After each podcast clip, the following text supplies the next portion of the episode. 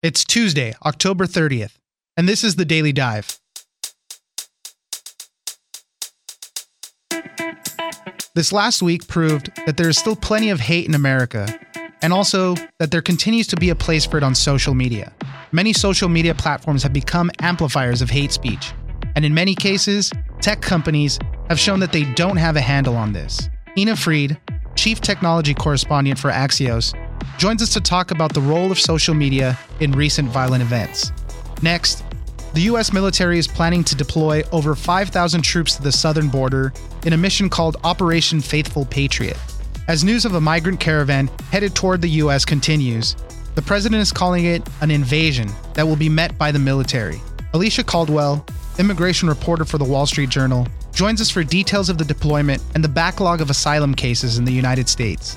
Finally, a woman is locked in a legal battle with her ex husband over the fate of her frozen embryos. In this particular case, it sparked the creation of an Arizona law that sides with the party willing to carry the embryos to term. Critics say it could create a legal precedent defining embryos as life in order to chip away at abortion rights. Azeen Ghorayshi, science reporter at BuzzFeed News, joins us for this story, which is one of the subjects of a new Netflix special called Follow This. It's news without the noise. Let's dive in. They purport to be something like these viable news outlets or spaces to consume information, but they really essentially cloak really toxic ideologies ranging from anti Semitism, Islamophobia, anti immigration. Joining us now is Ina Fried, Chief Technology Correspondent for Axios. We're going to be talking about social media and its recent role in uh, some more violent things that have happened just in the past couple weeks. First off, the man accused in the Pittsburgh synagogue massacre, he appeared briefly in court yesterday. He was in a wheelchair and handcuffs. He was there to face the 29 federal charges there of uh, hate crimes. He was on social media up to five minutes right before his attack, railing against Jews, saying that he wanted all Jews to die and, uh, you know, screw your optics, I'm going in. But Let's talk about social media at large and kind of its role in these latest few things. There was also the mail bomber sending pipe bombs through the mail, uh, also very active on social media. So, what do we know about this? I mean, I think if you look at a lot of the recent incidents, you find that not only are they generally the same themes that we see echoing throughout social media, but in many of the cases, the individuals involved have been active on social media. So, there's two separate issues. One is the ideas that are swirling, and the second is the actual individuals themselves have had social media presences, in some cases reported as making threats, right. and still no action taken. With uh, Cesar Sayoc, he is the pipe bomb mailer. He was reported on Twitter for making threats against a political commentator and at that time, Twitter did nothing. They didn't. They said that it didn't violate their standards. And then after he was arrested, they took down his account and apologized for that. But obviously, that's too little too late. This happens a lot with Twitter, where unless it's a very specific threat against a very specific individual, and even then, sometimes like this, where it is, we don't see action taken until after the fact. In that case, he tweeted Rochelle Ritchie and said, We will see you for sure. Hug your loved ones real close every time you leave home. I mean, that to me sounds like a threat, as in, I'm following you. I'm going to meet you somewhere. Hug your loved ones before you don't get a chance to do it again. Uh, uh, so for them to not say that that, that wasn't a threat, that's hard to swallow. What do we know about the Pittsburgh shooter and this other social media website called Gab.com? Many people haven't heard of Gab. It was set up because actually there were some people getting kicked off Twitter right. and other mainstream sites. And so they wanted a free speech, and I put that in quotes, place where they could share their ideas. So Gab was formed largely right wing and alt right figures to have a place to, quote, freely talk about these ideas. And so Gab has been allowing a wide range of, quote, free speech that includes just virulent hate and so forth. And that's, that's just part of what they stood for. They are down right now because a lot of the partners that they need to keep a website going from hosting services to payment services have now dropped the service because, in fact, the suspect in the Pittsburgh shooting had been very active and very clear, uh, as you mentioned, even just a few minutes before the shooting about what he intended to do. The person who did the shootings in Pittsburgh, he acted alone, but he found a home here and. Uh, people question whether these sites play a part in that. I think there's two issues. One, are you allowing specific people to make specific threats? In this case, you know, the answer appears to be yes. And that's certainly the line at which, you know, a lot of tech companies said we're not going to do business with Gab any longer. In terms of these ideas spreading, there's a school of thought out there that if you allow and amplify this sort of hate speech that you don't know who it's going to find an audience with, but you can actually be pretty sure it's going to resonate with someone, and someone somewhere is going to take action based on it. And I think we're starting to see that, whether it's the president himself, lots of people espousing very angry hate at groups like immigrants, at um, media outlets, and I think it is clear that it's finding a home. We're seeing a, a rise in these sorts of incidents, and I, unfortunately, social media does serve to amplify and anonymize these feelings, making it easier to spread hate. There's a lot that social media sites can do, not just banning you know the stuff that's clearly over the line but also not promoting the stuff that is demonstrably false. There's all these false memes in the same piece I wrote for our newsletter. I talked about all the false hatred that's still live on Twitter. So memes right. that George Soros was a Nazi, he was in fact a Holocaust victim. Like, you know, there's a lot that's getting through and being promoted that doesn't need to be. You brought up memes, and I think it's just kind of an interesting aside of from this. You know, people can post words and they can be hateful and all that stuff and wrong, all this. But then memes come into play and they're just pictures. Obviously, sometimes they have text, but you know those can be just as damaging and, and a lot of people are, are, quick to dismiss those a lot of times well there's two issues with memes one they spread faster because they're catchy and right. they're two uh, because the text is sometimes part of the image and not text, it's harder for computers and a lot of the companies, because of the scale, rely on automated filtering. It can be harder for the automated filters to catch. So you kind of have a double whammy with memes. But again, some examples of some awful, hateful stuff that's been live for years on Twitter, and still some of it remains up to this day. Uh, so I, I think, you know, obviously we need to be as vigilant, whether it's an image or text or some combination the immediate pressure on Gab.com pushed them off the internet for now. But this also puts the other big social media platforms, Facebook and Twitter, puts pressure on them to continue their efforts to stamp out this type of uh, hate speech and, and, be a platform for for everybody. You know that everybody can kind of be there without having to be subject to this stuff. I think it will be interesting to see what sort of pressure, not just governments and laws, but also people and users put on the companies to to maybe err on the side of caution. But again, these are these are tough questions. Look, if it was easy, you know, I think all the companies would have taken action. It's not easy. Um, I think there's certainly a wide belief that they haven't been making all the right calls, but they're certainly not simple challenges with simple answers. Ina Fried, Chief Technology Correspondent for Axios. Thank you very much for joining us. Thanks for having me.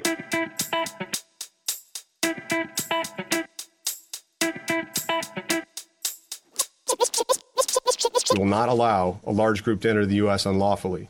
We will maintain lawful trade and travel to the greatest extent possible.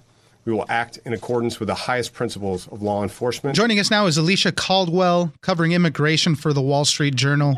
We are now getting word that the U.S. military is planning to deploy 5,000 troops to the southwest U.S. border. This is all in anticipation of the migrant caravan that is on its way that has drawn the ire of the president. What do we know about this new plan? There'll be upward of 5,000 active duty military. The Pentagon just said in Washington they're starting their deployment now with folks heading to South Texas, which is the busiest crossing point right now, at least in terms of illegal immigration. So people coming between the ports of entry. They're planning to help, in their words, help the Department of Homeland Security, quote, harden the border as well as ports of entry specifically. There appears to be a concern that, that people will overwhelm or potentially even overrun legal border crossings across the U.S. Mexico border. That has become an issue because in the last several months, the Department of Homeland Security has told would be asylum seeking migrants to go to ports of entry, that it's a crime, it's a federal misdemeanor to cross the border illegally between those ports. They've said go to the port of entry, stand in line, and we will process you and allow you to apply for asylum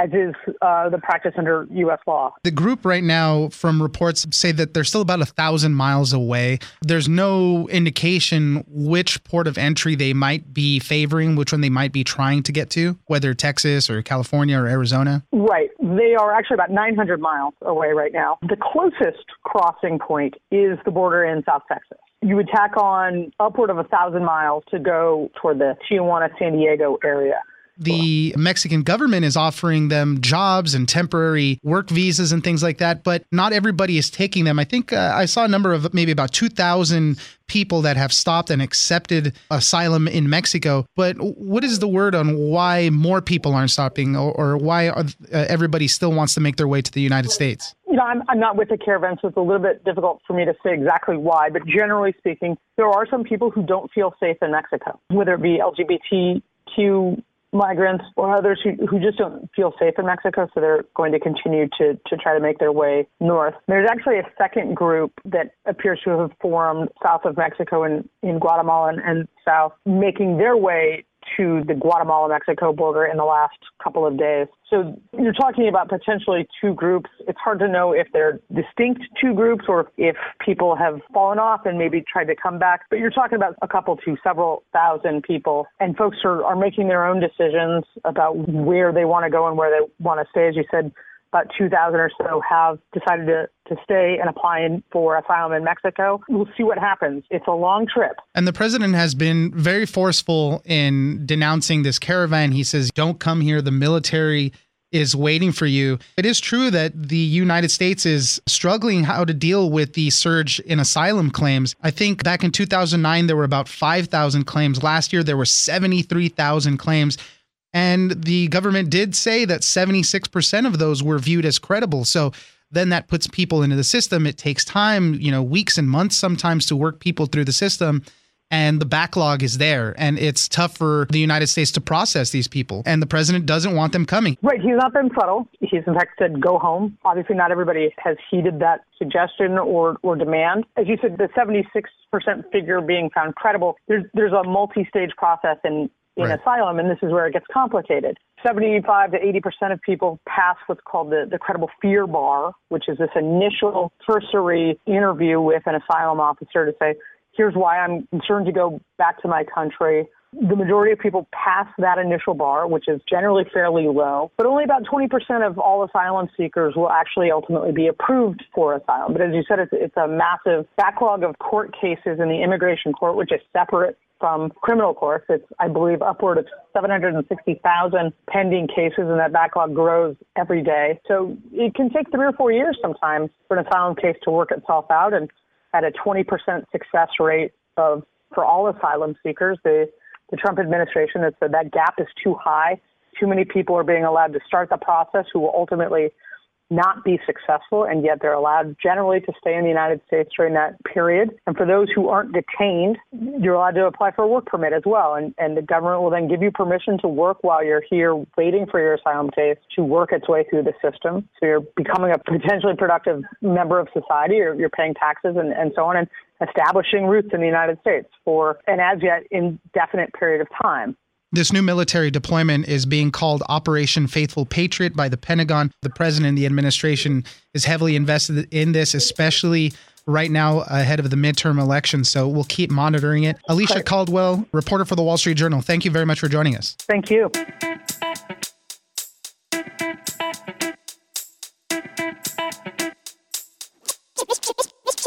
Embryos have more disposition issues. If a woman is married, if she has eggs frozen, they're her property and sperm is his property. Once you put them together, they're joint property.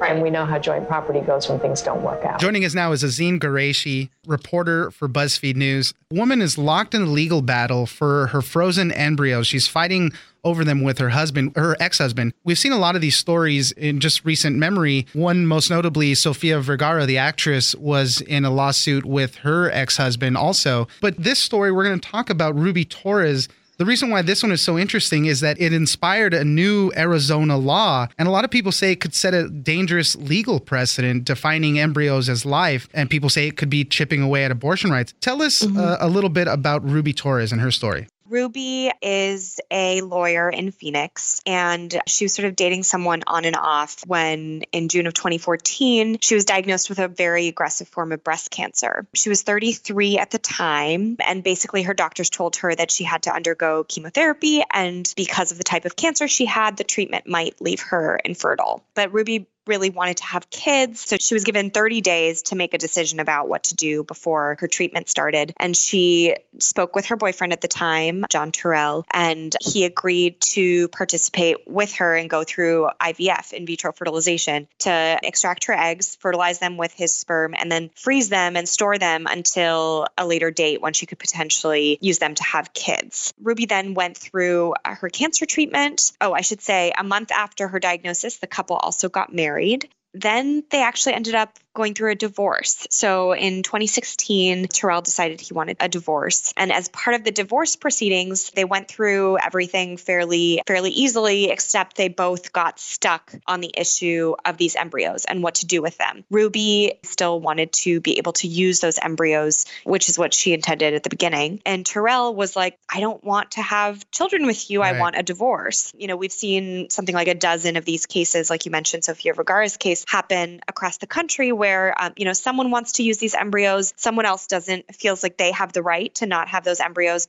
become babies and judges are forced to sort of deliberate that. And a lot of times and, they side with the person that doesn't want to have the baby. They don't want to force somebody into parenthood. And why this became so controversial is that arizona passed the law saying well in these cases we're going to defer to the person who does want to have the baby who does want to take the embryo to term and we're going to mm-hmm. hand it over to them. Yeah. So I think in the few cases where judges have ruled in the favor of the person who wants them, it has been in these cases like Ruby's where it's their last chance at procreating. But usually judges have ruled against the embryos being used. And usually judges rule in favor of the contracts that couples are forced to sign at fertility clinics, whatever the terms of that contract were being enforced. And sure enough, in Ruby's case, the judge ended up ruling that they needed to follow the terms of the contract, which was to donate the embryos to other infertile couples. So Ruby is now in this situation where she's essentially, you know, giving up the last chance she has to have these children to someone else. And I think that really stings for her. But something that the fertility doctors that are increasingly sort of worried about this have stated, you know, we have something like over a million of these frozen embryos now stored in tanks across the country. And and this this one fertility doctor in New York, I think she put it in a great way. Um, you know, if if a woman freezes her eggs, they're her property, and if a man freezes his sperm, it's his property. But once you put them together, it is absolutely one right. organism, and it is joint property, and you can't split that up. And as cold as it sounds, it's all in the contract. If you write in the contract, you know, I'll take them if we, in the case we divorce or break up, then that's great. But people don't have that that forethought when they're making these things.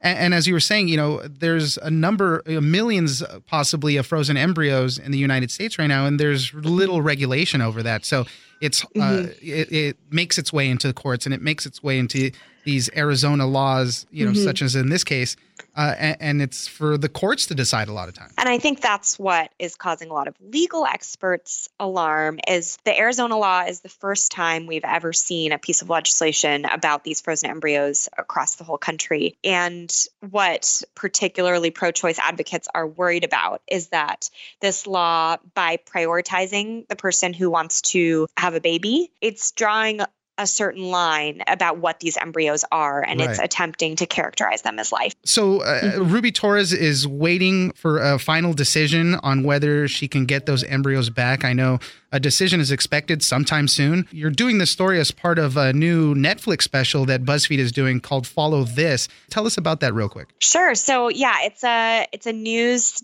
documentary series. It's going to be 20 episodes. The last batch is being released on November 1st, and it's just 15 minute sort of mini segments on different news issues across the world. And it's featuring BuzzFeed News reporters from all across the newsroom just diving into these topics that are particularly I think relevant to a lot of young viewers I suggest everybody go and check these out. They're totally digestible, easy to watch, and you learn a lot of stuff from these. So thank you very much. Azeen Ghorayshi, science reporter mm-hmm. for BuzzFeed News. Thank you for joining us. Thank you so much for having me.